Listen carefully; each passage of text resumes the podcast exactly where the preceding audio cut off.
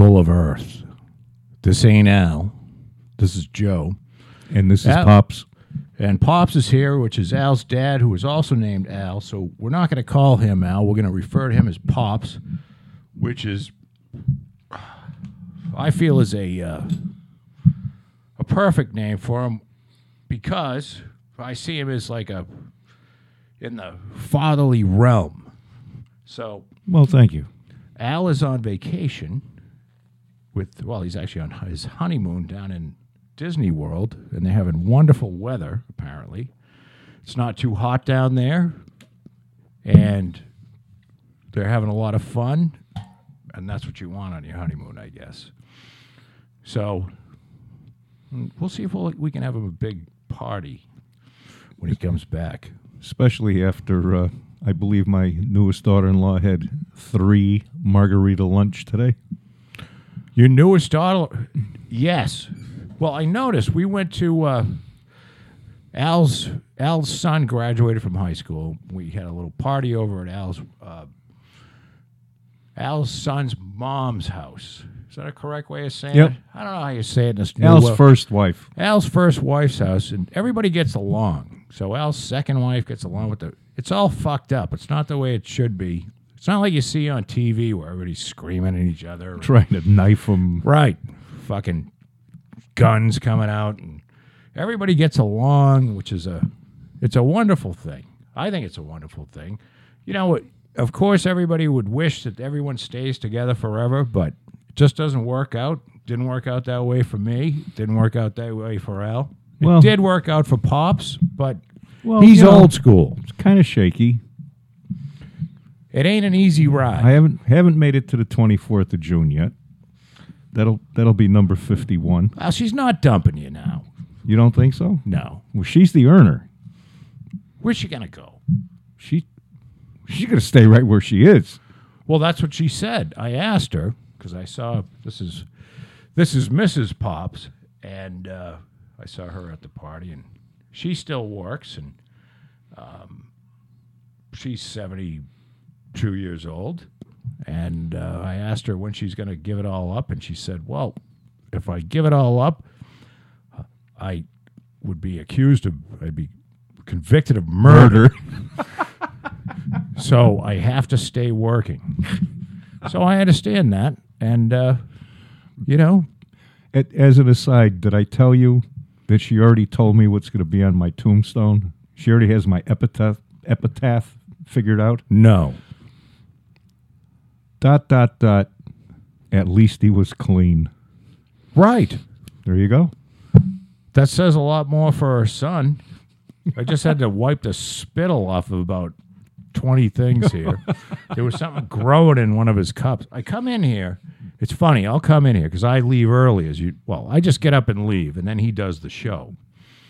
So sometimes he stays down. Sometimes he leaves when I leave. Sometimes he stays down here for three hours, screwing around with shit. And he has this.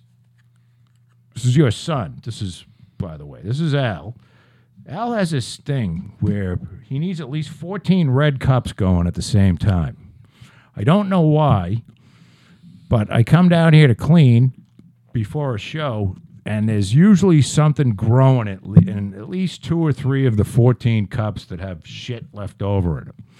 You know, some lime stuff that's, you know, gone bad. And so I just kind of open the door and air it out and turn on the turn on the exhaust fan and that works out fine. But uh, no, so we wish him well. He's probably going to listen to this program, I'm guessing, because uh, he'll be laying around the pool and because who can stand being in Disney all day long, just walking around? Mom and I haven't done the uh,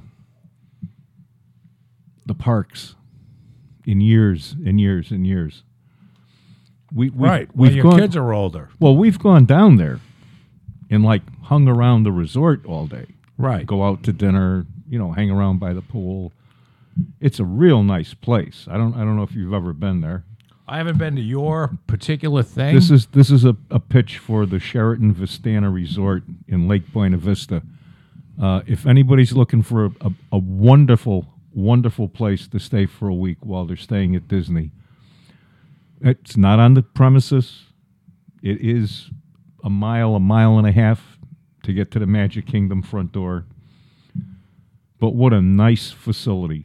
Uh, two, three, four restaurants on site, a general store on site. Do they have a bus that will take you or a shuttle? That They will have a take you to the shuttle. park. They have a shuttle. I mean, if you really want to do it, you can fly down, grab the shuttle at the airport. It'll bring you to the facility. Then you could take the shuttle all week long if you want. Right. Uh, there's restaurants off site that are close enough to take just a 20 minute stroll if you want, which would be four minutes driving. Anyway, Sheraton Vistana Resort, Lake Buena Vista. I I like Disney. I like the idea of Disney a lot better. My wife and I have come to that conclusion. The idea of Disney is much better than actually being there. Meaning you go home and then you forget about how hot it was oh, and the f- screaming babies and you know sweating animals all over the place. And the idea is great. So when my kid was little, we probably went. I'm guessing I bet because there were years where we went twice. So I guess I, I, I bet I've been there ten times. The thing about Disney is, and I went with one one of those times we went with uh, my old neighbors, the Clarks. Now, do you remember them? No, I don't. Who lived next to my old house. Well, at any rate, they we went on a vacation. Well, actually, I was still married to my first wife then. We went with them, and they're one of those people that are they're gonna get up and they're gonna be at that park when it opens, and they are not leaving until they throw them out. And we tried to do that for the first day, and we hung with them for. A, I mean, they're gonna get every and I, I, I say it like this they're gonna get every fucking dime out of that park whether it kills them or makes them mentally incapacitated. And to the point where it's not fun. I mean the kids are crying and it just we do we, we'd go down there and we do get up in the morning if we were there in the summertime you- you know get there at 8 and stay till 11 and then get the hell out. And then the mid mid afternoon sun let that go and then about four o'clock go back. You know what i mean? And, and depending on how the weather was you know there was one time when we went in november it was actually cold the whole time you know in the 40s it was in the 40s maybe 50s for a high. Other than the other than the midwinter, or say, say other than November through the end of February, you know you're getting that big rainstorm at three in the afternoon. yeah you're gonna get the but you, you go back we've stayed we stayed in the park and we've stayed outside of the park. Now the thing when you're in the park they've got you. Especially if you didn't rent a car. Oh yeah, they own you. Oh yeah. and you got to get the hell out because you know it's the it's the land of the fourteen dollar hamburger and you know fourteen dollar or eleven dollar coke and it's crazy. So, but that's Disney, and I guess you do it because, well, you feel like you have to do it. Well, you've got an uncle that loves Disney. I know. Apparently, he still goes, Yeah, and he's been going since his kids were little, and he loves it. He he does. He does. Now that might uh, maybe he's dumb. You think? No, come on. Could be somewhat retarded. No. Hey, look, some people like to go shooting. Well, shooting's fun. You get to Well, shoot at a target. So's Disney. it is. I can't say that Disney's not enjoyable.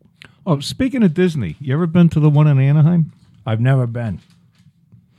I've never been because I've been to California a few times. It's too far out of my flying range. Okay. because I can't, you know, I'm not going to pay four thousand dollars to fly to California from here. Right. And if I sit on a coach seat, I'm in trouble. Well, because my legs are 36 inches long. right, right. So, and plus, I, I wouldn't go to California to go to. I'm guessing it's pretty much the same, isn't it? Well, it's somewhat smaller. Well, okay, yes. I mean, because it's in the it's Well, in the it's middle di- of the city. that's Disneyland. It's not Right. Disney World. Right, right. So, no, I haven't been there. But now, have you been there?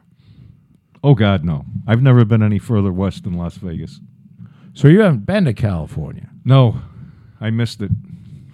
I missed that motorcycle trip. Well, I'm supposed to fly out, and oh, I wanted to s- give a shout out because I, I see that he's listening. Justin Callahan, uh, Linda Callahan's son, and uh, a friend of mine who lives in, uh, I think it's Fort Point, Lucy, Florida. Nice area. He's been listening. He's. I've- I I've- hope I've- he's doing well. I hope you're doing well, Justin, and Hi, Justin. thank you for listening. This He is old Al. If you rem- oh, I remember him. You remember him? He was at your wedding weekend. That's right. He yeah, was. yeah. I remember Justin. We used to call you luggage head, but we don't anymore. I never did. Well, not behind never- him. We I- don't do it Not directly. not even behind his back. I never called him. Well, I still call him luggage head behind his back. Right. But it's an it's now a term of endearment.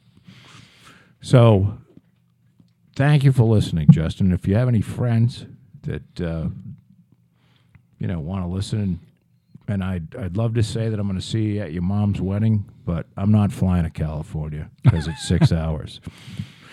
But if she comes home, Is that where Linda is now? Cal- yeah, Linda is in uh, San Luis Obispo. Obispo, California. Very good. And apparently it's beautiful there. I guess it's uh I don't know. I I've looked when I first typed it in when she was first moving out there, she uh you know, I, I typed in the internet and I guess that came up as one of the top 10 places to live and it's really nice. Apparently it's really nice living there. But uh But you know the whole state's going to shit in a handbasket. Well, especially if they elect that slick back fucking hair asshole, Gavin Newsom. I, I can't believe anybody. I mean, even if you're a diehard liberal, how can you vote for this guy? This guy is most full of shit human being on the planet. Yeah, but they're in trouble now. Never mind Newsom. You got you got you got tent cities in in. Yeah, that's what they call them, tent cities. they like the tent cities. In the yeah, they like the tent cities. What a shame. What a beautiful, beautiful state going to hell. Well, you can't have. Everyone wants to be nice to everyone. Deep down, unless you're an evil person, you want to you want to be nice to everybody. Being nice to everybody.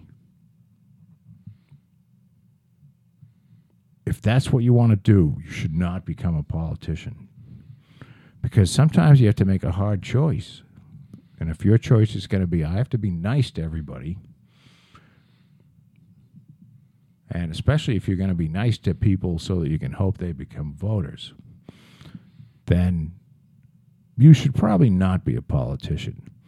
And Gavin Newsom, who I've watched over the years, you know, he was the guy that defied, uh, I don't know, he opened up San Francisco City Hall so that the homosexuals could get married, and then they, you know, then they shut him down and and all the marriages that took place were nullified. And you know it's just he's not a forward thinker. He's a he's not a visionary. He's a fucking moron that just wants to get elected and is trying to do the politically correct thing at the moment. So i think he can fuck that state up pretty bad.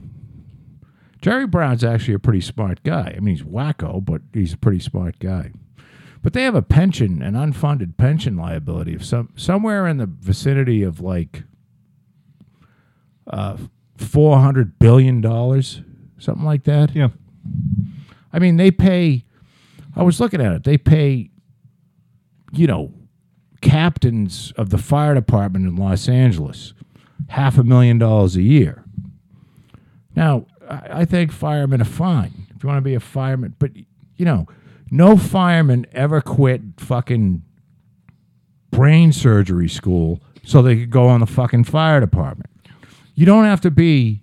This is not a job that you have to be a fucking rocket science scientist to do.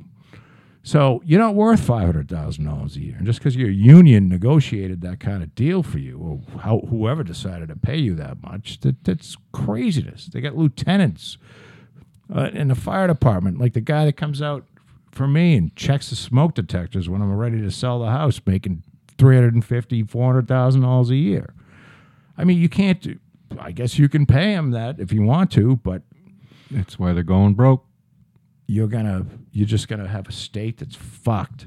They are. They are already. Don't don't don't put it in the future tense. They are already. I I wouldn't want to I wouldn't want to live there. I mean, and there's beautiful parts of that state too. It's it's a shame, but you have it's it's just it's run horribly, and it's run by look. They had a guy. They were talking about the uh, you know conforming with the, and I I, I don't know what to do with about the illegal immigrants. I think anybody that was brought here when they were two years old shouldn't be punished. You know, I've got a problem with that. Throwing them out. You know what I mean? At the same time, their parents brought them here illegally. So I don't know what you do. I don't know what the answer is, but there one of the this was like the Senate president or something like this, and he said, "Well, if I voted for this, half my family would have to leave." So this guy basically is saying knowingly that you know half his family is in the country. He's the you know one of the number top lawmakers in the state, saying that I am one of the top. My family is one of the top lawbreakers in the state. So I don't know how you have any respect for that. Yeah, but Trump made Trump has made uh, overtures to the Democrats. He's willing to discuss the whole DACA deal, which, by the way, was not his deal. He didn't create it. What the Dreamer thing? Yeah, Well, Obama they- did that on the snide, They were talking about but he sa- he has offered to make accommodations. Yeah, they're not. What they're not going to do is they're not going to do what they did when Reagan was president, and they're not going to do an immig- They're not going to do a comprehensive immigration bill or law, because what happened in the 1980s is they did that, and they made a comprehensive immigration bill, and instead of having three million illegal aliens, now we've got 11. So that didn't work. That we know of. So now it's get the fuck out first. So we're gonna we're gonna deal with. We're not gonna do another comprehensive bill. We're gonna get.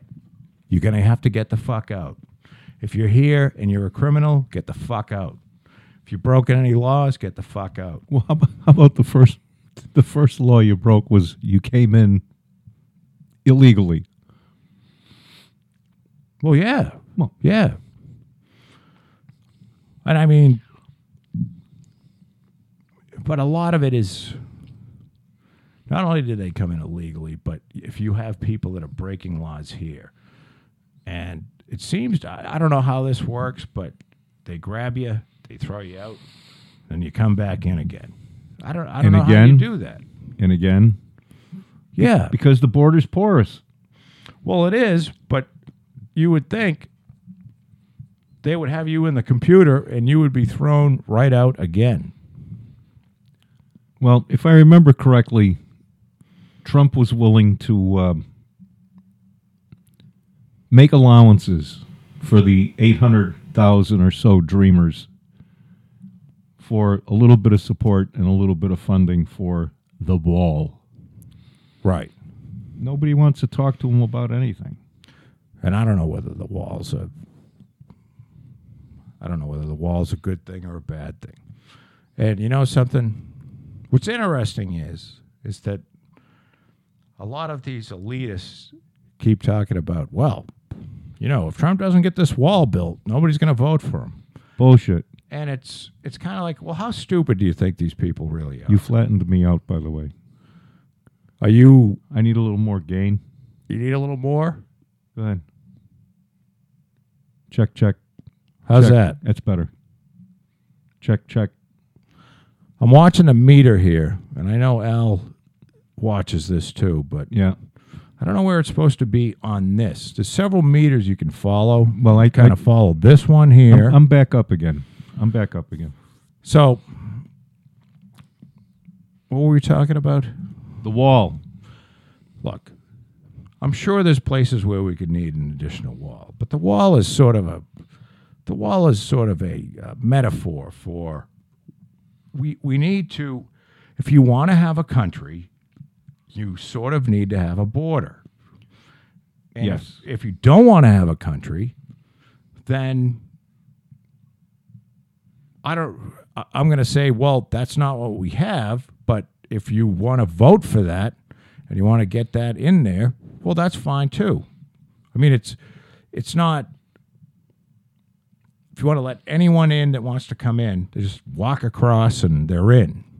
And you know, I was watching a show where, you know, there was a bunch of illegals.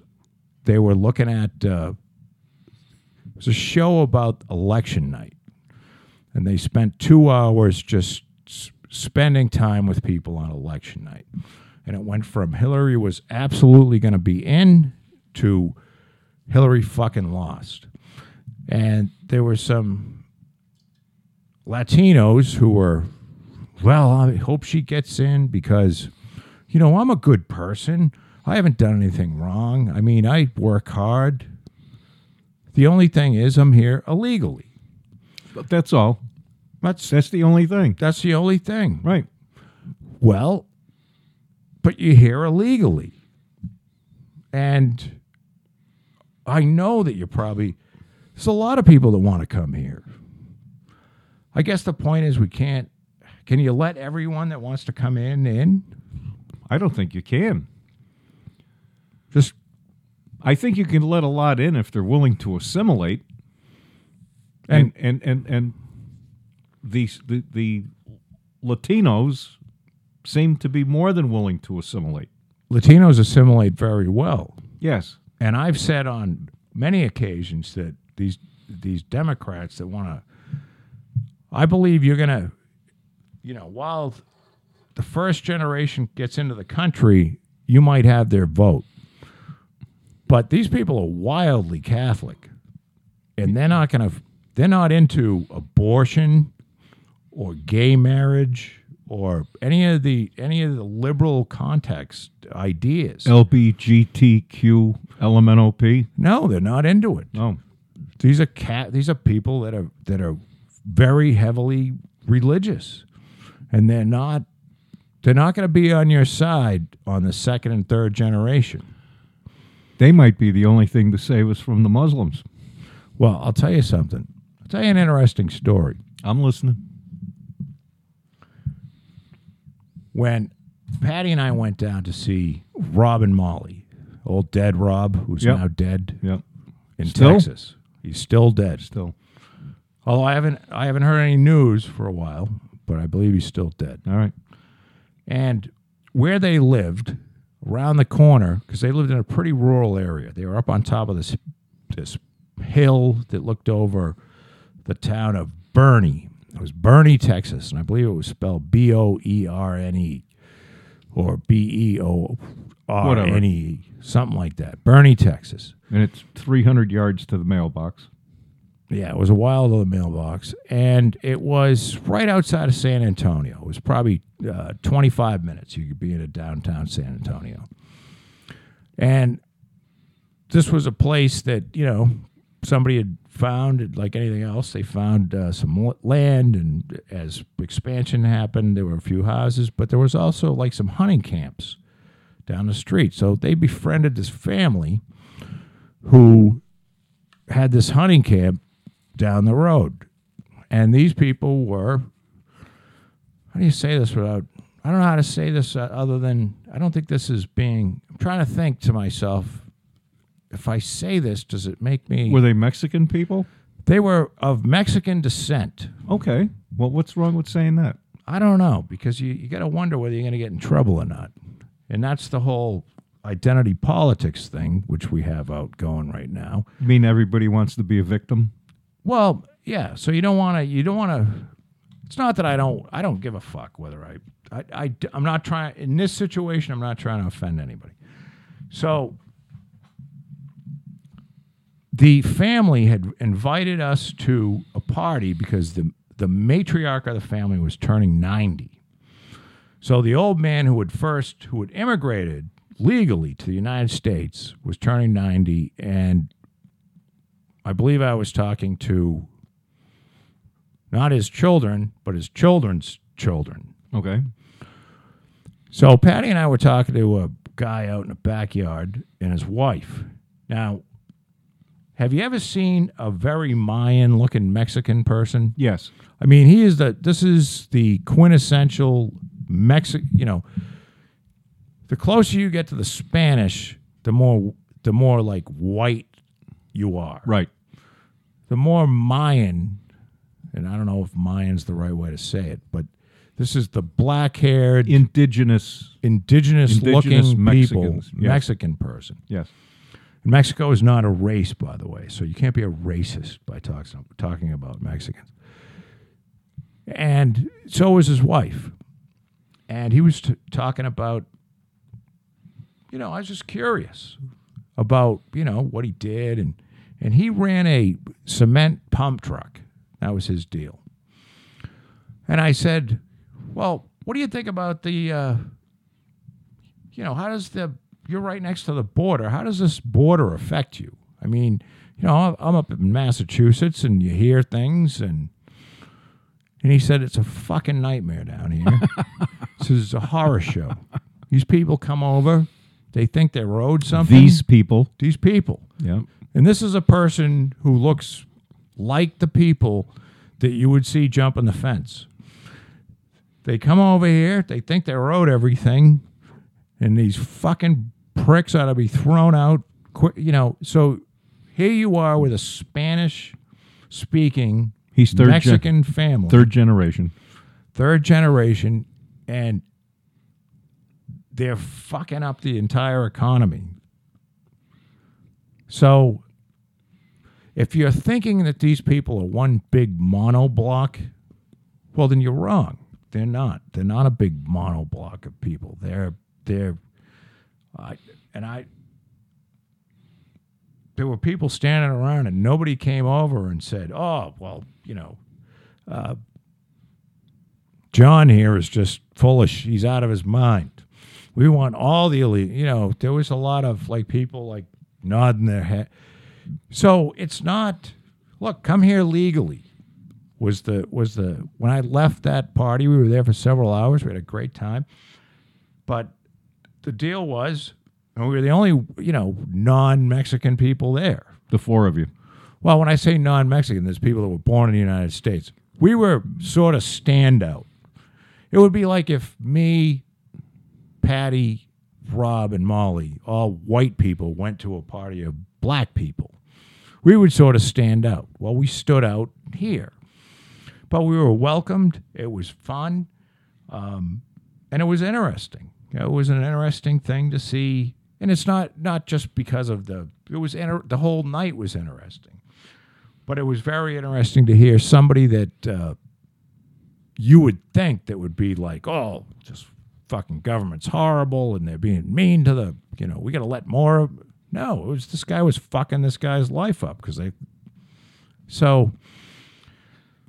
I don't know. It's it's it it taught me a lot you know, because you do think like, well, you know, we're a long way from that border, and maybe nobody feels like that down in Texas.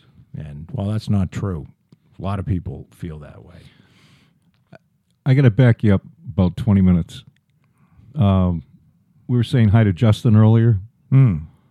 Now, they're in Southern California. Just is Justin is down in Florida. Oh, he's in Florida. All right. Mom is in California. Mom's in California. Now, I've heard rumors that California is a virtual hotbed of kind of right listeners? Well, our biggest our biggest listenership is San Francisco. Really? According well, that's this is why Al thinks that our stats that we have on SoundCloud, which is our hosting platform. You buy the hosting platform and you pay a monthly fee basically. And it's cheap. I mean, it's $15 a month for the best program that they have. Okay. And along with that comes analytics, and it tells you who's kind of tells you sort of who's listening. You know what I mean? Mm-hmm. Not who, but where. Right. Right. So by far, our biggest listenership is from San Francisco. Now, I would think that San Francisco was very far left leaning. Yeah, but I think it, it is. But I don't think that. So, are, are they listening to us to see what the enemy is thinking? Well, you ever watched the Howard Stern movie Private Parts? Oh yeah, a long time ago. Well, there was a scene where the you know they hired him and nobody looked into who he was and they were all horrified and they went down to the stats room and well the people that love him listen for an hour the people that hate him listen, Listen for, for- two and a half hours Because they want to see what he's, He's going to say, say. next. so i don't know whether it's one of those deals or it's just it's not like you're going to go to san francisco and there's there's nobody that thinks i mean we we don't pretend pretend to be a. Uh, I'm not a cons- it's this isn't a conservative show. Right. kind of right was never de- devised to be you know when wh- when i f- thought of the name it was sort of sort of right. And al came come came up with the kind of part. And uh, i never thought of it i didn't wasn't thinking right wing. I was just kind of correct. Ki- Right. you know meaning we pretty much we, know we might be wrong, but we, we're kind of right. we're kind of right Right. and probably wrong. But, you know, so it, it gave us a leeway as far as it's just two stooges sitting around shooting the shit, basically. And, you know, these are our opinions based on what we see. And uh, you don't have to agree with us, but it never was never meant to be mean like we're kind of on the right wing. Um, I think we're kind of because I'm I'm pretty far left on a lot of things. Not not crazy left, but look, I don't give a shit. I'm not looking to shut down abortion. How do you feel about abortion? It's been the law of the land for a long, long, long time. I, I think it would be wrong to shut it off. However, however, I, I, I see no need to give Planned Parenthood 500, whatever it is, million or billion dollars a year. Um, I think they're marketed as something other than what they are, which is an abortion clinic, and let's grind them out as fast as we can. Well, I've always taken the idea that an un- unwanted kid probably ought to get hoovered out before he starts stealing the shit out of your house. Okay, okay. What do you think?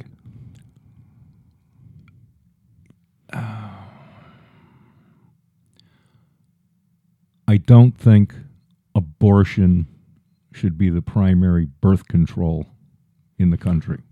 Oh, I don't think anybody does, but Well, no, I don't. There's nobody walking out of an abortion clinic that's happy. You know what I mean? Uh, and I, I kind of know that. They, they're not walking out of there like, you know, with a fucking t shirt. I just had an abortion today. and I feel wonderful. Give me a kiss, you know, with some fucking balloons. I don't think anybody's happy. So I don't think anybody's, you But know, but in in today's screwing, thinking they in they can, today's "Oh, day and just go have an abortion. in today's day and age, does it does it have to come to that that often?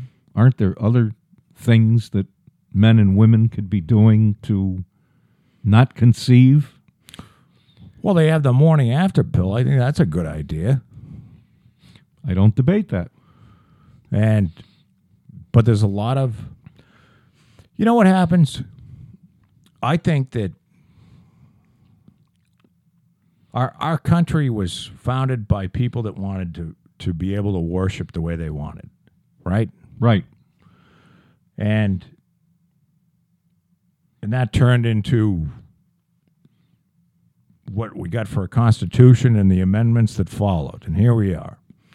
So you can't turn around and say, whether it be gay marriage or abortion, that all these people that you know, and these these people, well, of course there are some there are zealots, but there's a lot of people that really feel that abortion is killing a kid. So if you really feel that abortion is killing a kid from conception to you know the day of the of the birth, then you can understand maybe why they're so upset. You know what I mean? If you think that homosexuality is you know in your in your religion is is a sin, then religious freedom came first. Very, very few abortions are the result of gay marriages. No, well, there won't be any abortions. The good thing is there won't be any abortions from any gay family unless there's intervention from the outside. You know what I mean? Yep. Because you can bang your buddy in the ass for hours, You had to go there, didn't you? day day after day. You had to go there. and you never you can eat your honey's box six ways to sunday i mean you can stick wire nuts in there and you can do anything you want and you're never ever ever gonna have a child you're never gonna have to worry about that okay. you don't have to worry about birth control when you're gay All right. Let me ask you this. How do you think Big Don did in Singapore? i thought he did fabulous Did you see all the flack he took today? i was wa- it's the first time in a long time that i turned the sound on I was doing work out in the cabana and I actually turned the sound on and they're out of their minds. They're out of their minds. Because here's the, here's the funny thing. And if you're listening to this and you're one of these people that voted for Hillary, well, first of all, fuck you. And second of all, they're going to have to give this guy. Now, this isn't a done deal. No, no, no, no. And they're, you know, but it's one hell of a start. Uh, I believe no American. I looked at no American president has met with an, the North Korean leader since the fucking Korean War. Right. You know, so seventy fucking years ago. Uh, there's a, there was a lot of shit today about. Well, he's calling him like a, a, t- a smart guy, and you know he's an evil dictator, and and I'm I'm thinking to myself, And they were talking about Trump. well, probably yeah. Yeah. No, they were talking about Kim Jong Un, and and uh, I'm like, well, what do you want him to say? I just made it. I've just made a deal with the fucking cunt. Right. You know, he's a fucking cocksucker, but we just made it. Look, it, it you, you have to sort of say if we can if we could get North Korea to not be an issue anymore, as far as on the world stage Right. then we can slowly deal with you know as far as being uh, a nuclear power and believe me that that Trump made it very clear if he gets an intercontinental ballistic missile that can reach the United States and we're sure that he has it we have no choice but to fucking destroy that country we've gone from that to maybe he'll take all his weapons away we won't have to keep 50,000 people there anymore. And we tell them we're we're not out to pull you out of power. No, It's your country. do whatever you want with it. Well, maybe you can stop killing some of the people. Well, that comes down the road, though. You know, Right. You can't you can't change it. You you can't say, well, we want you to, you know, and also you have to leave, and then we have to, No, You- no, you gotta no. start There's somewhere. no leaving. Let's no first start with the big issue, which is the nuclear weapons. That's right. Get rid of the nuclear weapons. We're not out to change dynasties. Well, you, you can't do that. It's like the comprehensive immigration reform that didn't work. You can't you can't go in there and say, "We want you to be executed because you're an evil fuck, and you're going to get rid of all the." You know, what's the incentive for Kim Jong Un? You have to make it. You have to like kiss the guy's ass a little bit and make him. And everybody was saying, "Well, you know, just the idea that Trump, the president of the United States, met with this animal is." is just horrific. And I'm like, fuck you, you elitist asshole. And if and if Kim would have met with Obama, I don't think Obama would have met with him because Obama is a thinks of him. I don't think he would have done it because, well, he, he could have done it if he wanted to. What happened is we uh, when when Obama was elected, you you elected someone that had no fucking idea what he was doing. well, that's what they say about Trump too. Yeah. Well, except Trump knows how to make a deal with somebody. And, you know, they could say, oh, well, he's just a fucking TV guy. Look, there's buildings in New York City that wouldn't be there if Donald Trump wasn't around. And he's a billionaire. Uh, whether he's got 2 billion or 10 it doesn't really matter. So he's managed to be able to and he was able to become president of the United States have, having never run for anything. I think that's pretty incredible, isn't it? Have you read any of his books? I read The Art of the Deal back when he wrote it. All right. There's there's one that he wrote maybe back in 15. It's not it's not fixing America, but it's something along those lines. Crippled America.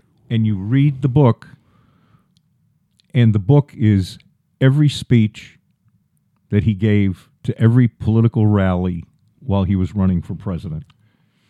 He never he didn't change his tune. This is the way I felt for 30 years. This is what I would do if I'm given the chance. Right. It, very interesting book. Yeah, I, I don't think I could read another Trump book because I don't read any books anyway. Do you read? Are you a reader? Uh, used to be. I'm not. I used to be. I'm. I've never been. I'm not. When I had I'm the not hall, proud of it, when I had the hall, I'd read two novels a week. but I wish I could sit down and read. I can't. My brain's going too fast. I don't have the patience. The, the only I don't way have enough drugs to the make only that happen. the only way I keep up with with um, we'll call it literature right now is uh, books on CD. and I've always got at least one. Go- I've got one going in the car, and once in a while, I've got one going in the house too. when I used to go to Montreal, books on CD tape were a godsend. Yep, Literally, I would drive for six hours and be driving around the block. Trying to get the we last getting- one finished. Yeah, we were getting like to, to the real good part. They were fabulous, you know. But I'm not. I don't. I don't leave town very often, you know. So you really have to be stationary, and I'd rather. There's a lot of good shit on TV, you know. And I'm not talking about or on the computer. yeah, I'm not talking about watching, you know, some stupid fucking sitcom, but there are so many like great document. I'm halfway through the the. Uh, I've been watching the Vietnam War documentary done by Ken Burns, who did the you know the whole Lincoln thing, and he's Yep. he's done. I mean, he's done several. Did you see the war? The, the The World, War, II. Yeah, Did you see that one? absolutely, absolutely. Just just t- fabulously Every, done. everything he's done has been wonderful. Now you're never gonna you you can't watch. You're never gonna be as knowledgeable watching documentaries as you would be if you read. But I don't have a I don't have a very one of here's here's my one of my big problems. I don't have a very good memory. I have a pretty decent processor and a shitty memory. So I can process shit as long as I have it all, you know, as long as it's not a really long thing. So you have to have the memory in order to be. Now, some people have a great memory and a shitty processor. So they can remember everything. They can tell you, you know, they can for, word for word, photographic, every book they ever read. But the way they interpret it is fucking bullshit. Where's your dad fit in? Uh, I don't know.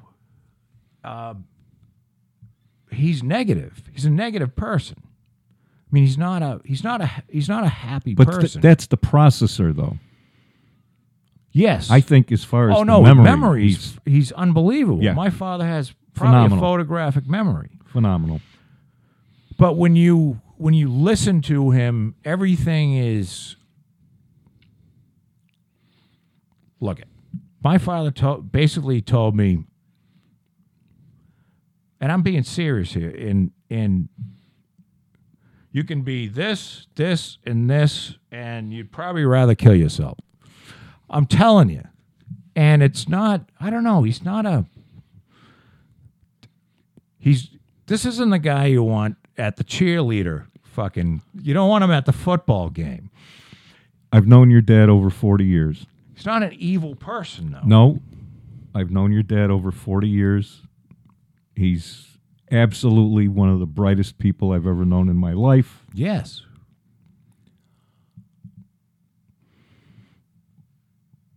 But he's really negative. Yeah. He's really negative. And he's he not is he, he if if he's not trying to be evil either. no no no, but you could put his picture to, to illustrate the true intelligent bleeding heart liberal. I don't even know if he's that bleeding heart of a liberal. He doesn't like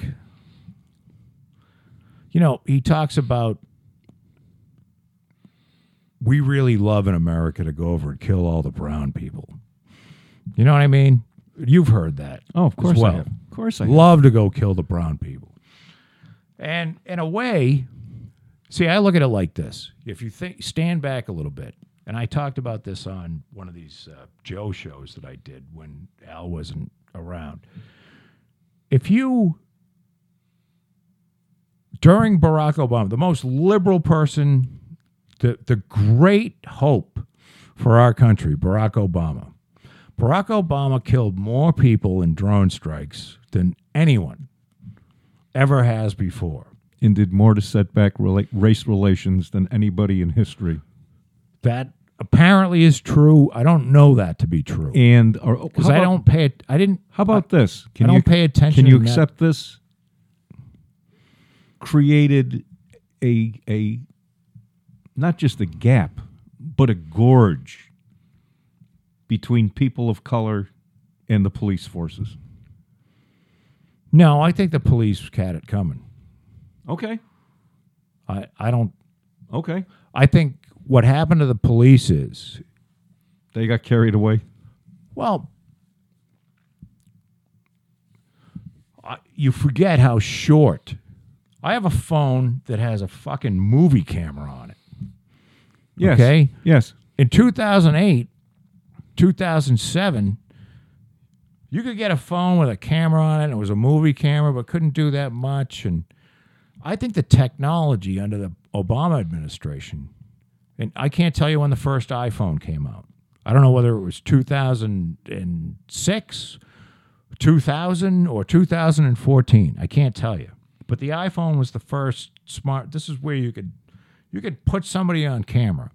I think what happened to the cops is that everyone's got a camera now. So if you're going to be a bad cop, there's a good chance you're going to get caught. And I think we've had a lot of that going on. And I don't I can't say that Barack Obama is the is the catalyst for bad relations between uh, police forces. I also think that Barack what Barack Obama brings to the table is an understanding that it is truly different to live in this country and be black. For the sole reason that you can't if you come to this country and you're Jewish or you're Lithuanian or you're uh, Irish, English, Norwegian, Swedish, Italian, you can come to this country and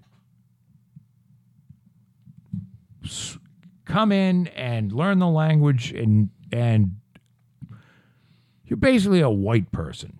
You know what I mean? There's a certain amount of tan and a certain amount of features that you can go down the road as and still be a white person where they're not following you around the fucking store thinking you're going to steal something and where a cab driver is going to pick you up. And then there's being a black person and I am acute, acutely aware that it is a different it's different to live with black skin in the United States of America than it is to live with white skin. Even today. You go in a supermarket today, and maybe not in Massachusetts, but and it's probably lesser than it was 15 years ago. But there's a good chance someone's going to follow you around, thinking you're going to steal something. It's a good chance if you're out on a street in New York City hailing a cab, whether you're in a business suit or in, uh, you know, a pair of Jeans and a t-shirt. jeans and a t-shirt, whether anybody's going to pick you up. And I think that's a fundamental problem that still exists, and that's part of being black in this country. And it's it's uh, I think it's horrible. There's, but you know what the problem is? There's no way to fix it You- overnight. You don't think it was exacerbated at all during the Obama terms with, you know, Shifty Al Sharpton and whoever else I don't think they were any worse. doing all their. No? I really don't. Okay. I don't think it was any worse at all. I mean, I just think it was. Now, under Obama, but I don't think the identity politics thing grew under Obama. Yes, it did. But it wasn't just, it's not just black people. It was, you know, it was, uh, well, it was people that, uh, the, the feminists and the, the, you know, LBGTQ. just anyone that you know anyone that wanted to assimilate into some sort of a group and they're some sort of group that is this uh, you know uh, underprivileged group i mean you could put a bunch of people together it was, it's kind of like AAA bonds you could take a bunch of AAA bonds and put them all together and turn them into fucking single B bonds and they'd all bitch they got a gripe and I that happened little- everywhere. All the little victimization groups. Yeah, I think there was this whole People pick on me because I'm fill in blank. I'm fat. I'm you know, I'm illegal. fucking stupid. I'm illegal. I like big black cock. I like uh you know, it's just any any you did so well the last 25 minutes. any group. Well, you know, you gotta. We got listeners that expect this shit. You know, Or, or maybe not. I I think they do. Oh, okay. Come on, there's a guy out there laughing, sitting in his bed, who has never been, hasn't been out of his room in 16 years, and they they'd have to chainsaw the Keep door talking. I'm going to get a beer. Well, why don't we take a break, Big Al, and we'll come back. We're taking a break, and we're not. There's going to be no music between this break. We're leaving, and then I'm going to say, And we're back. we're back. So we're leaving. Goodbye. Could understand that better than All me. right. We're back. Did that seem like a second for you? Well, it was a few beers for us, and uh, And a, and a little bit of private talk. yeah, we were shooting the shit. But we were talking about. Uh, I was saying one of the one of the things that uh, has happened to me getting older, and I forgive us because I I forgot what we were talking about before. I think I was talking about how tough it would be for a black guy to get a cab. Yep. Was I talking about that? Yep. Which is true today in many areas. But uh, getting older, you know, I'm 54 years old and Pop's over here is 72. And, you know, throughout my life, I've kind of you kind of think, well, never been a, in a real hurry to. Never been one of those people that uh, wants to light the world on fire. Uh, not. I'm- very. I get enough, you know, as far as money goes. I get enough money so I can live for a while and get very complacent. I like doing a lot of nothing. Or, well, let's just put it this way: I got turbocharging a riding lawnmower is my next thing that I'm going to do. So I don't know how many of you think that turbocharging a, a, a 1990s riding lawnmower is probably not a moneymaker, but it is fun And it's going to take time. and it's fun to do. Yeah. But I was, I was telling pops here that uh, I'm not a person that. I was sitting with my wife, and I'm not. I've never been a person that really kind of lives in the present, and that's sort of kind of the goal that you want. You want to kind of live in the present, or at least I've been told that.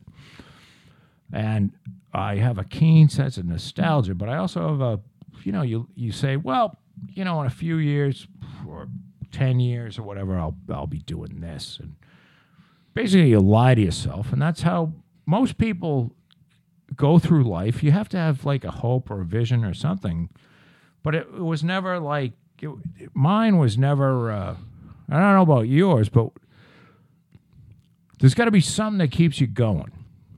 You know, some sort of like uh, thing in the future, and then you get to 55, and I was talking to my wife, and I said, uh, you know, 15 years from now, we'll be 70. And I'll It's be 80. fucking- I'll be 87. it's it's coming to an end. You know, it's good, and uh, it's not really a scary thing. It's it's actually, in a weird way, it's sort of liberating. So tell me your thoughts on that. Is it liberating? Holly and I were we went down to pick up her car at the garage today and I, I don't know how the subject came up. But it was um, we were talking about getting older and I was talking about people screwing with old guys. And that people really shouldn't do that because if you do something to me physically Yeah. and I retaliate and I either hurt you really badly or perhaps take your life, life in prison isn't that daunting anymore. That could be like a year and a half. That's or Tuesday. yeah. So Well, sir, we're gonna have to put you in prison for the rest of your life, or a year and a half. there you go. There you go. Yeah, I, I- yes, I relate to that. I mean, it's I- sort of uh, I faced my mortality when I turned 60. We start I started to get into that one the second show I did. And and we broke off. We were talking about friends and relationships and how sometimes you no matter how much you love the person, you can't keep up with them anymore cuz you you just go separate ways. right, And right. It's not sure. that you hate each other or no, broke up. no, life just pulls you apart. yeah, when I turned 60, um, some people are bothered by turning 40 or 50 or whatever. I wasn't bothered by turning 60, but I said, hey, you're 60. right, I started to face my mortality. Uh, I called up folks that I hadn't seen in 15 years. Sure, Because you got to remember when I when I stopped working in industry, there were eleven years that I had the pool hall. I worked for Al for six years. Blah blah blah blah blah blah. yeah. You would Ran retail stores. Did you open the pool hall in the uh, eighty eight. yes, Thirty years ago. At the ripe, ripe old age of forty two. right, Anyway, um, I tried reconnecting with some of the old friends. Yes. And the three or four hours that they spent at my house was very nice, very cordial. I, I'll even use the word friendly. Yep. And, and then it went away because we had we had been apart for so long. You, you just sometimes you just can't rebuild it. Oh, you're saying there's You- too big of a gap. Yeah, you, there's other things that have filled your life in the meantime. Oh, sure. Yeah, I You know? Yes. and and you can't you can't force a friendship No. You, no, you certainly can't. because then it's not really a friendship. Uh, No. I miss your dad. I, I should probably pick up the phone and call him. He can't hear. I can't hear on the phone. The only way to communicate is email for us. And well, he's 80. And he lives. Look, my father is a unique individual. He is the lone wolf. Bob Malone tagged him the best. Bob Malone was a was fabulous. Bob Malone, for folks of you have no idea, was my uh, longest framer that I had, and a very good friend. And he participated in uh, three cross country motorcycle trips and several others with myself, my father, and Bob Malone. I mean, we went up to Nova Scotia and into Canada. Sturgis. Yeah, that was part of a cross country. We Right, went down. At, right. We went down into the uh, Carolinas. You know, just all kinds of. We, I, I've been all over the place on a motorcycle, and so was. But he called my father. He, you know, this was actually it was out in New Mexico. We were in the, uh, you know, the place where the the Hopi Indians lived in the the cave dwellers. Right. Right. And uh, he said, You know something? You're the lone wolf. You're just. Because we never rode together. You know what I mean? You see these motorcycle guys and they all ride together. Right. You know, and then. But somebody's got to take a piss, and then someone's hungry, and someone needs gas, and and if you do that, then you can cut hours out of your day, and you got to get somewhere. So we all basically said, "Fuck it," and we we'd split up. This is the route we're going to take. We'll, Right. s- We'll see you when we get there. And this is where we're going to end up. We booked a hotel room the night before, so this is where we're going. Right. So, you know, if two of us get there at six and you're not there by seven or eight, we'll call the cops and say you're fucking dead. but so we, you know, Bob Malone and I, we would ride more together for a while, but same thing would happen. He'd get interested in something, and it and it's it's much the way I am. But my father is truly just happy to be by himself without anybody else telling him, you know, what to do. He can do whatever he wants. If he's on the road and he sees the billboard that says, take the next right to see the second largest ball of twine, Even after he's seen the biggest ball of twine, right, he'll probably go. and it's only 120 miles off the highway. You know, it's funny you say that because I lied to him. Actually, Bob Malone and I both lied to him because we were on whatever route we were on, we were going past or through the petrified forest. Wow. And I said, fuck the petrified forest. I don't care. So I ended up changing my oil in an AutoZone parking lot instead of going to the petrified forest. So he goes, he, we, he gets back to the hotel room, and Bob Malone didn't go either. He went, you know, went to the International House of Pancakes for two hours. So he, you know, we get back to the hotel and we all meet up and uh, what are you thinking about the petrified? Oh, I that was wonderful. Oh, your so dad asked. amazing, yeah, Your dad asked, "What'd you think of it?" because it's all like you know, it's trees made out of rock, Yeah. basically. Yeah. So he's, you know, he said some, well, what did you think of that purple one over there with the pink stripes? Oh, that was amazing. Oh, there was no fucking tree. you didn't, you didn't go to the fucking petrified forest. Well, you caught us. I didn't go. Bob didn't go. We said, fuck the petrified forest. So, I mean, it was, look, everybody's going to go and do what they're going to do on a, on a trip like that. But, I I find it. uh, I call getting older the great convergence.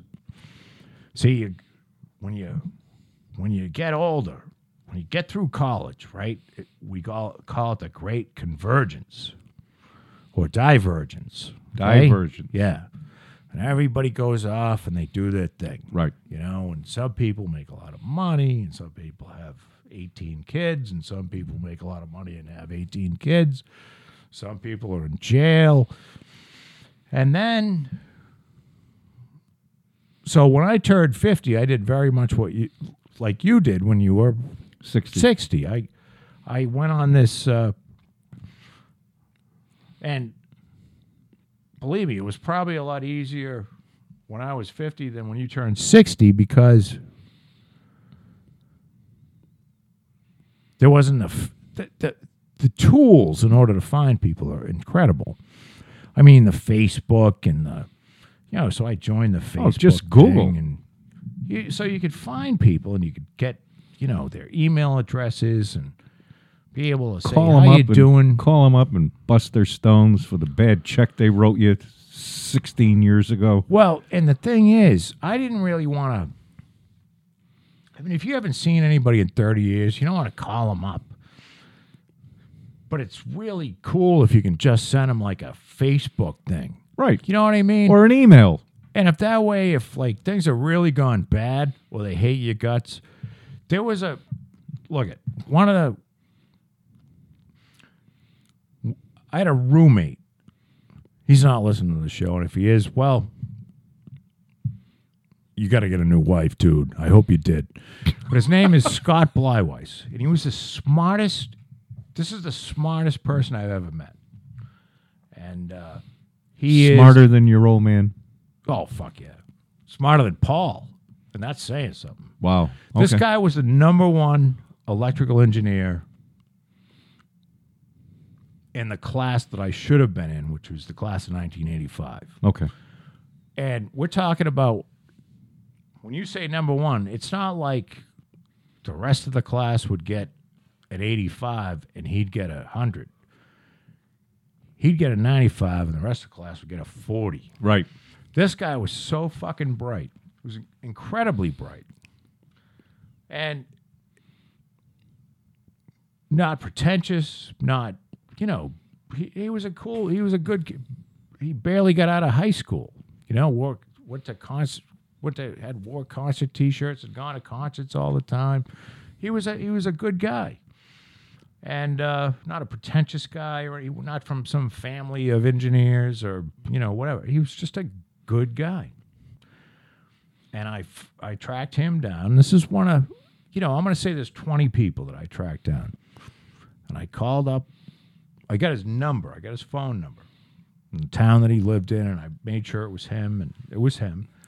I called up, and I got this woman who I assumed was his wife, and I said, "Hey, how you doing? Uh, my name's Joe Brennan, and uh,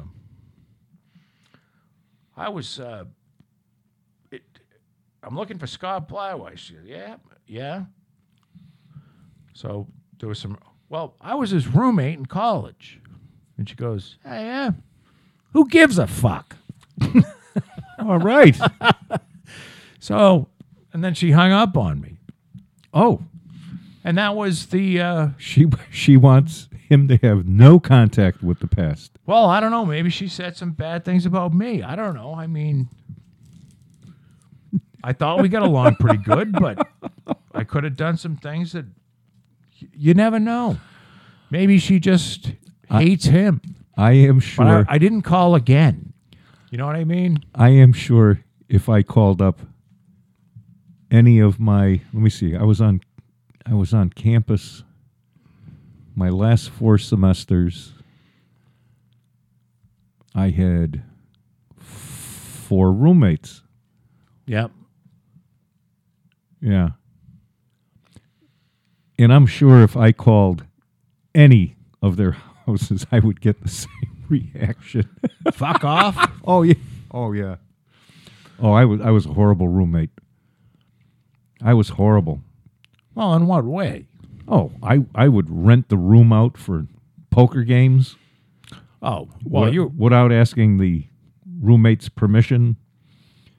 You know, he, he'd come back from dinner. You are an, you very, you were an opportunist. You're a capitalist. I was an entrepreneur. You really were. I, oh, you, you got to think back to what what years these were. This was, all right. I graduated college in '67, so it was '65, '66, and then '66, '67. You People, can't, you people, can't tell what was the economy like then.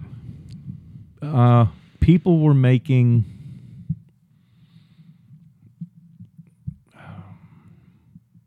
three dollars an hour. Yeah, but I mean, what was it? It was the What was the overall feel like? Like the fifties were. Everybody seemed to be doing fine, and they had a house, and it was repressive.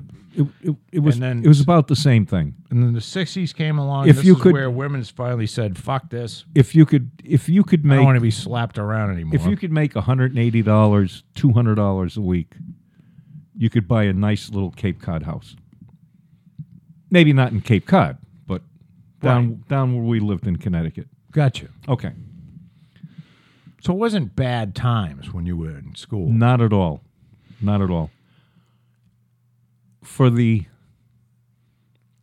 well, for my last three semesters at school, uh, in school, because the first semester was kind of uh, you know finding my way.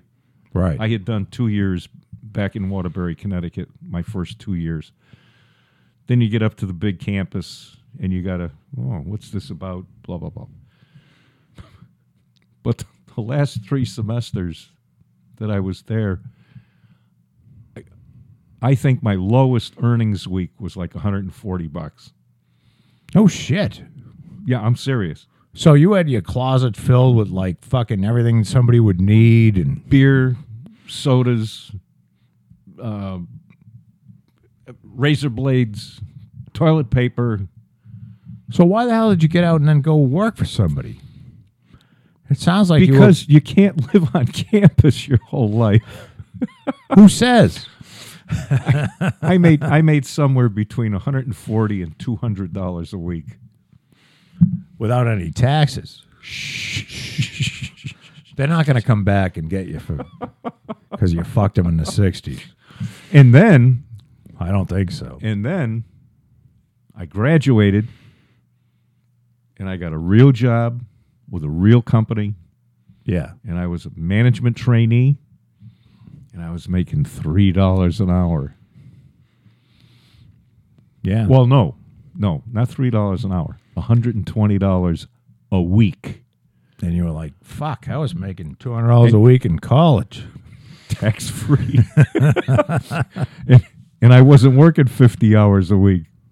Anyway,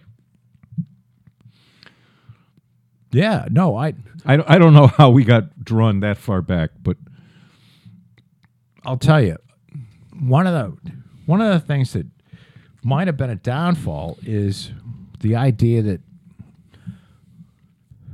you know, and this is this sun deck business that I had yeah. that was started by my father had for you know he started in he got laid off in 1976 probably around the time you met him it was probably his first year in business Yep. so I learned this this little, you know, it was the first, my first look into any kind of entrepreneurship. I mean, 1976, I was 12 or 13 years old, and uh,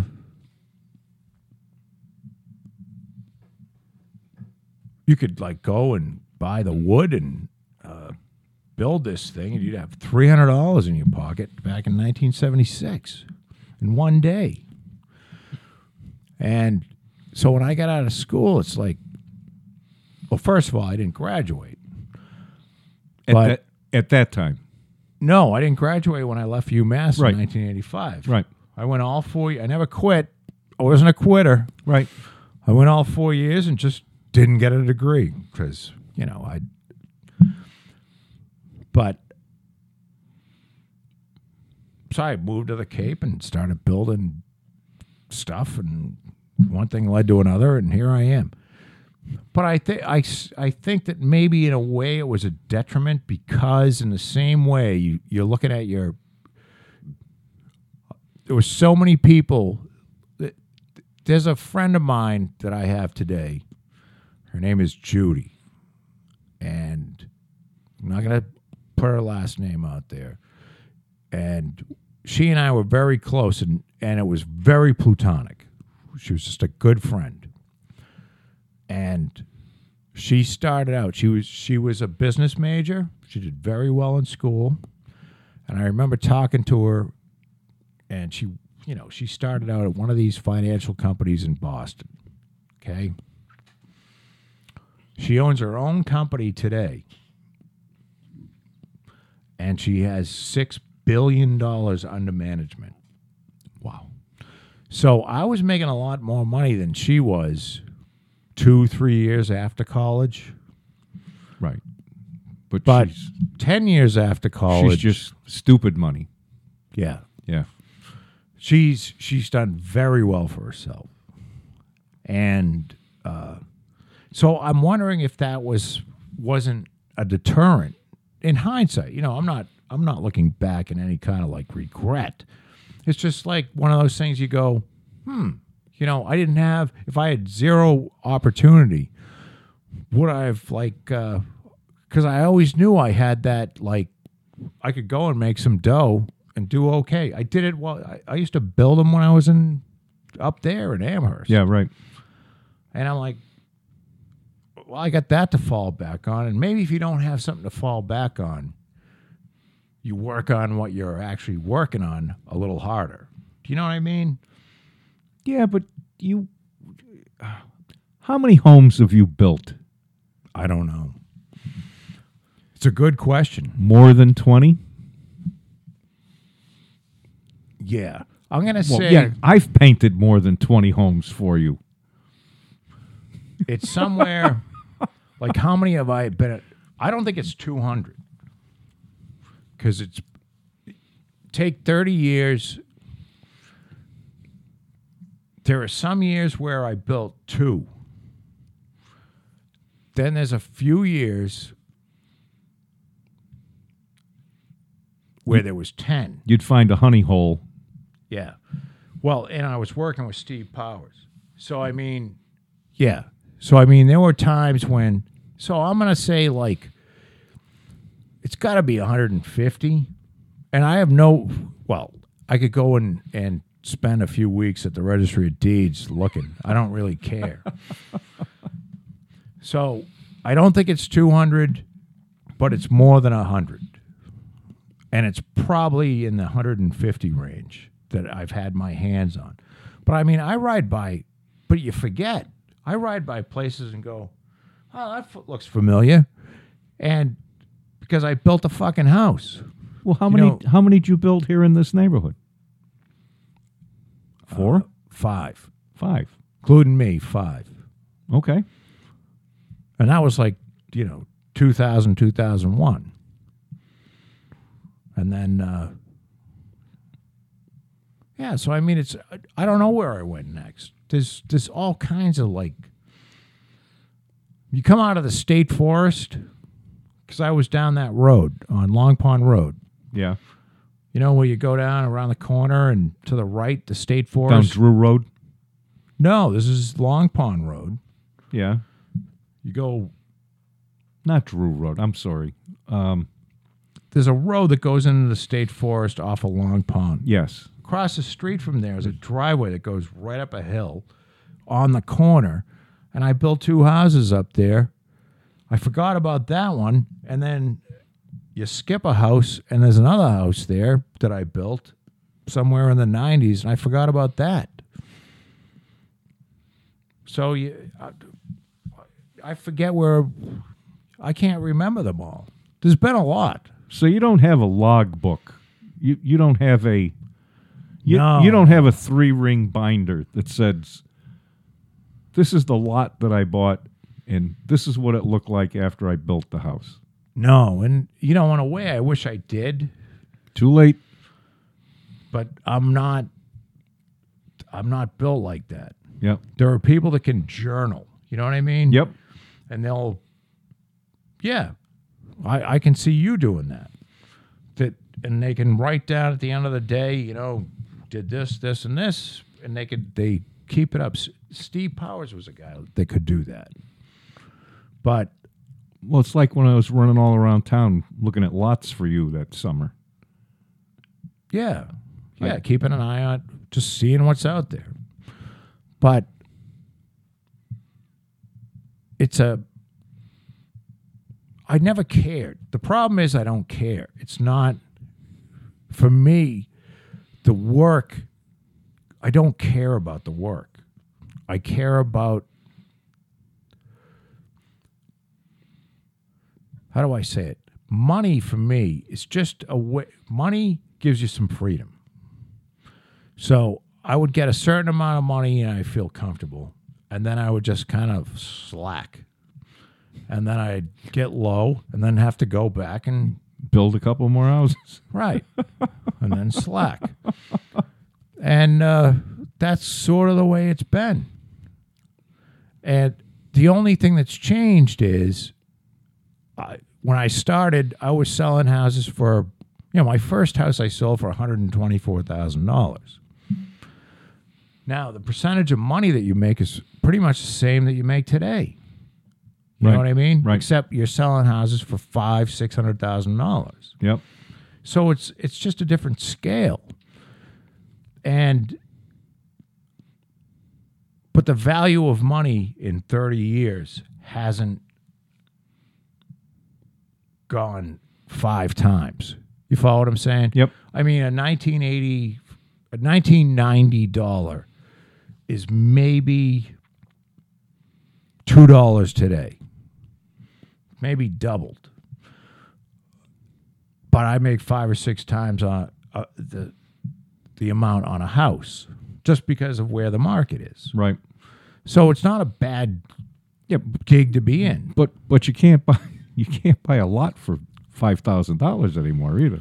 No, but it's all a matter of scale. You know, it's you have to pay more for the lot, and you have to pay more for building materials, and you got to pay more for the guys. But But you can't build a twenty by twenty two foot sugar shack anymore because the land is too expensive. no, those days are over. Yeah, I mean, a first time home Those buyer. those were beautiful little houses that you built. Yeah, I mean, you get three bedrooms, and I think I got three bedrooms. in Three a bedrooms. twenty four by twenty four house. Three bedrooms, We're talking two about baths. a two story garage. Well, I think they were smaller than 24 by 24. Honestly, I think I think one I worked on I think was only 20 by 22. Maybe down on White Horse Beach. I don't know. The smallest house I ever built was twenty four by twenty. All right, maybe that's what I'm thinking of. And Still, but that was before Al. still three bedrooms. No, it was a two bedroom house, Oh. and it, and it didn't have a. It had a full bathroom upstairs. It didn't have a half bath downstairs. It was a neat little plan, actually, but that that was the smallest. And then I went to like 24, 24, 24, 28. You know, get a half bath downstairs. Try to get three bedrooms. But you're talking quarter acre lots or less. Oh God, yeah. I mean, uh, five thousand square feet. Yeah, You know, a ten. Uh, eighth of an acre. yeah, and a small little house, and uh, it was cheap to build, and I was paying fifty-five bucks a square to put sidewall on, and now it's three hundred dollars a square to put sidewall on. Um, yeah, I mean, things have changed. Oh yeah, It's a different, but it's different because it's the area has changed. I mean, we are we are now. Before we were a long way away from, you know, we were we were a commuter town for Boston, but it was a long way away. And then the train comes in, and then now we're we're basically a suburb of Boston. You know, we're Yeah, and, and and how many how many homes have been built in the meantime? How many lots have been gobbled up in the meantime? well a lot. And the other You thing, start you start running out of land. Well, the other thing, and this is the, you know, if you live in Ca- California and you vote for Gavin Newsom, the first thing you should do is fucking hang yourself, please. We're back to Gavin. do yourself We went we went full circle. do yourself a favor and fucking kill yourself. See, people like Gavin Newsom say things like this. Greedy goddamn builders are the reason why house prices are so high. And yet, Gavin sits back and signs environmental laws in that are so fucking crazy that if you want to take the risk to get to take a piece of raw land and develop it into five or six lots or 30 or 100 uh, i mean the the risk because of the environmental shit is it's crazy. And that's why houses are so expensive mean the land is a direct link as to the price of the house. If you make land impossible to build on then land is going to be very high in value. And that's what these fucking assholes do. And let me explain to you. So if you don't understand it and you know one of you, one of the three is sitting around scratching your head that listen to us. We have a lady, and we call her the butterfly lady. Now I don't know whether she's still she's still alive. They they might have a new butterfly. The fucking lady. environmentalist. Yeah. Yeah. Well, she's part of the division of fisheries and wildlife. Okay. So before you can do a subdivision, the fucking butter, butterfly lady gets to come out and she dances around your land and she hangs up flags. Okay. And she flags off areas where the butterflies are going to go. Not the not the red belly turtle. No, no, that's a whole different group. That's So we're just talking about the butterfly lady. does this this is beginning to sound like the house down on Rocky Pond Road. I- So- I'm at Rocky Hill Road. And I mean, you might think this is this sounds No, crazy, no, no. doesn't I'm saying, wasn't that the deal down on Rocky Hill Road? Well, what happened on Rocky Hill Road was there were there were, the engineer overlooked that there were wetlands, okay, all right. So it wasn't the butterfly lady or the turtle. and I as soon as I picked up that there were wetlands, I buried the wetlands. So fuck you, butterfly lady. And the butterfly lady let it if All you right, so she was hanging up flags before I interrupted. if you're laughing right now, this is dead serious. This No, is, I know it is. This is your land. Say you've got a 30 acre parcel of land you just paid $4 million for, or you're going to pay $4 million for, and you've got $200,000 worth of engineering into it already. And then you have to have the butterfly lady out, and she dances around and she hangs up flags. Now, she'll find sometimes she doesn't hang up any flags. And sometimes she hangs up the flags that go around your entire lot. If she does that, your land isn't buildable. Now you could say, how could that be? Well, It is. go and fight the butterfly lady. And if you don't think the butterfly lady has teeth, all you got to do is try to fight her. And you'll be in court for the next 20 years and you'll fucking die trying to fight the butterfly lady. However, if she finds that this Because you're fighting with your money. You're fighting against the government, Um, I'm saying she's, she's she doesn't have to have what- any money. This is what electing someone like Gavin Newsom guarantees you more of. is some more fucking butterfly ladies. So the butterfly lady, if she just flags a few spots, you have to have your engineer go and she had and put on paper where she flagged, and those areas can't be touched. That's just the butterfly lady. Never find, never mind the turtle people. Never mind the people The geckos. who might come in and say, "I think there could be Indian remnants on this fucking land." Native American. Yes. Uh, there is. If I could, th- I'll I'll write it in a list one day and read it maybe to you. But I just I like the butterfly lady because she really does dance around. She's a fucking lunatic. She literally dances. She's a lunatic. She she's one of these like people you would see on on television that is like uh you know, if there was a witch in the woods and like a bunch of kids had to go find her and she's brewing up a pot of fucking gruel and picture that lady. That's what this woman looks like. But she doesn't have she has unbelievable power. She can shut you down in an instant. And she works for the EPA. Well, she works in Massachusetts. She works for the Department of Fishery, And- Fisheries and Wildlife. And butterflies. She's the butterfly lady. yep. So you got to get past the butterflies. So everybody goes, you know, Gavin Newsom, who says, "Oh, well, you know, these greedy builders." You know, Gavin, why don't you fuck your mother in the ass until she dies? Show. Show. You have to understand. This is this these types of people should be fucking executed. Oh. They should be. They should be killed. See, I don't value life that much. You have to understand something. Pops. Yes. Barack Obama said, I'm not, I don't like Gitmo. And I did one of these on my uh, solo shows. So, you know what Barack Obama did? Instead of putting more people into Gitmo, he launched fucking missiles at the guy they were gonna put in Gitmo. However, they could have been surrounded by their whole family. So instead of take going getting a guy and putting him in Gitmo because that's a bad thing, he blew up their ent- him and his entire fucking family, And nobody knew about it. and the population in Gitmo went down. Right.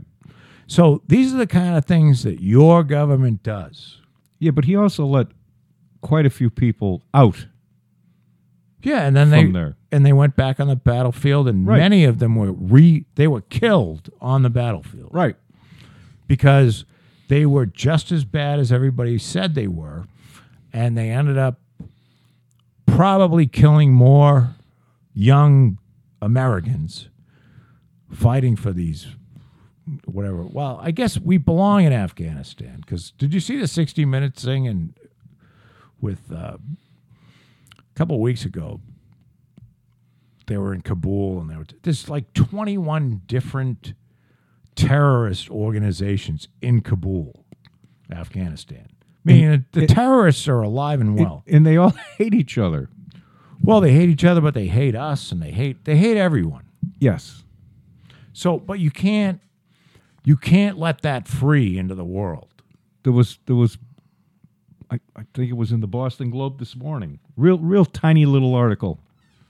Another 21 people killed in a bus bombing in Kabul. Yeah, yeah. It, it, I mean, it's every day. It's every day. They I hate you because you're the wrong kind of Muslim.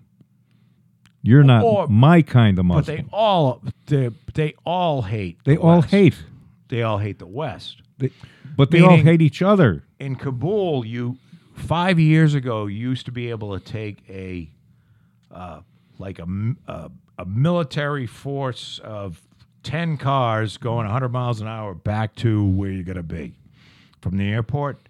Now they have to helicopter you there because you can't drive without getting killed.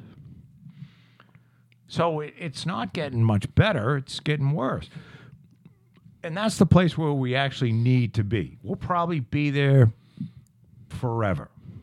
Yeah, until we need all the troops back here to try to maintain order in this country. Well, we're never going to have the troops back in the United States to maintain maintain order. Can't do that. Well, I, There's something they do. I know that. that that's that's uh, unconstitutional. You have the National Guard, maybe. But no, I, I think our country is on a good path. And I think it's all because of Donald Trump. I I think Donald Trump The most handsome president Oh, ever he elected. is so he is very handsome. I know that there's people that are throwing up over Trump. He's been the most productive. now it's not just it's not just what he's done, it's what he's exposed. Trump I love him because he has exposed the media for truly who they are. You know, we're talking about every everything but Fox News. And I'm not saying Fox News is great either. I'm just saying that all these people that were supposed to be, you know, down the middle, you know, wouldn't the way that they lie, and they lie by omission. They don't usually lie by commission. They lie by omission. Um, they're the biggest bunch of fucking frauds I've ever seen. New York Times, uh, Washington Post, Time Magazine, uh, MSNBC. well, MSNBC, CNN, ABC, NBC, CBS. Fucking total left wing, insane lunatics. And Trump exposed that. So his presidency isn't just about, you know, getting Donald Trump elected. It's showing the rest, it's showing anybody that'll look how crazy these people are. Um, the other thing about Trump is he doesn't. Why wouldn't you go talk to somebody? You know, I understand that there's protocols. Like, okay, if you're going to do, if you're going to go and, um, I don't know, have a meeting with the guy in the Congo or something, Trump isn't going to go and meet their Secretary of State our Secretary of State's going to go meet their Secretary Right. of State. Right. But why the fuck wouldn't you go to North Korea and meet the head of North Korea? And what are you supposed to do when you're there? Like, because they're all bragging on him, like, oh, you know, Kim Jong Il, he's only 26 and he's running this whole thing, uh, you know? Yeah, we all know he's a fucking.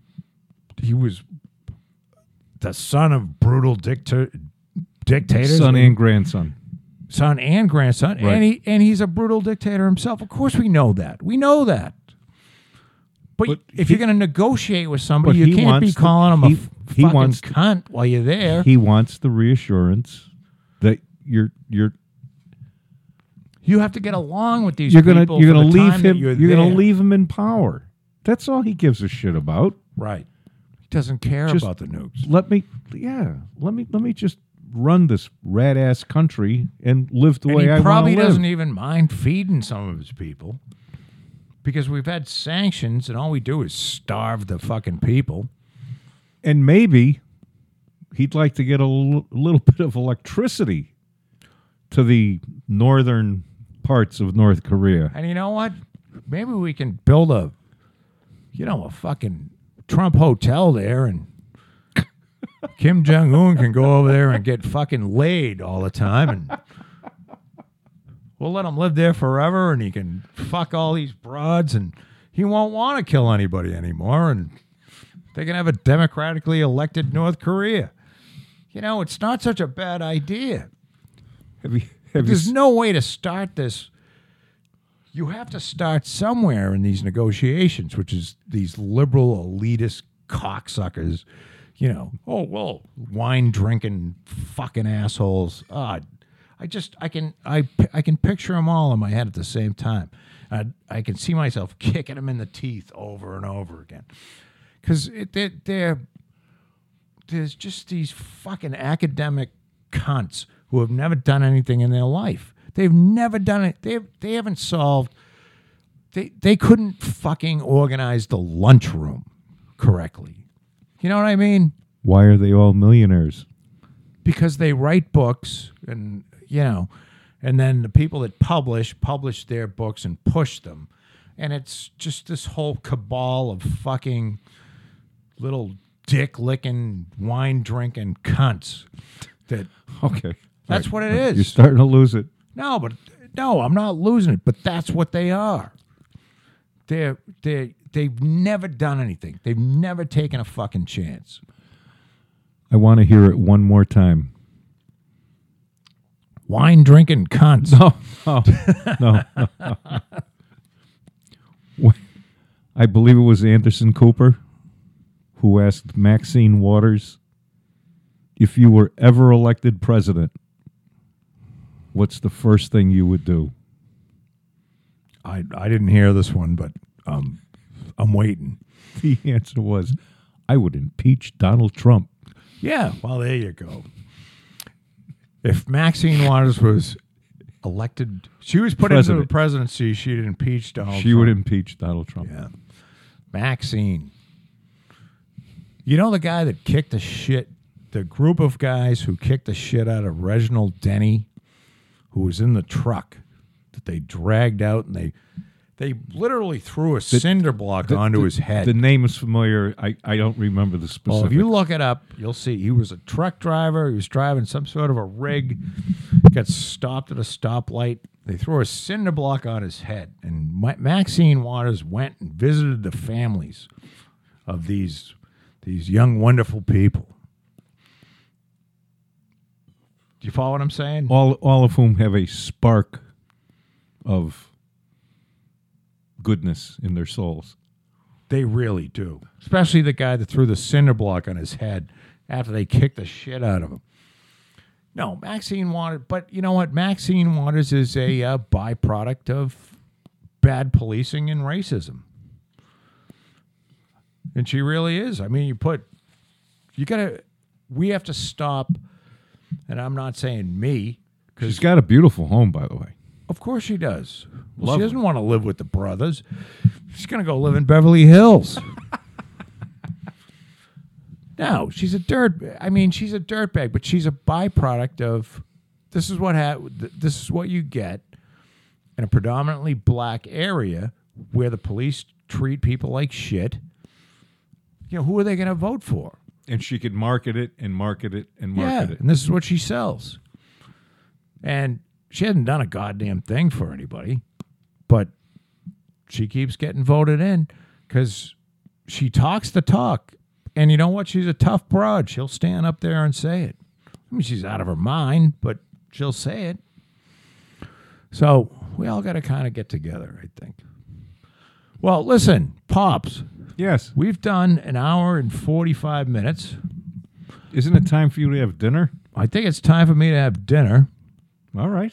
But uh, Could we do it again Thursday night? we're going to do this again Thursday night. All right. I hope people show up and listen to us.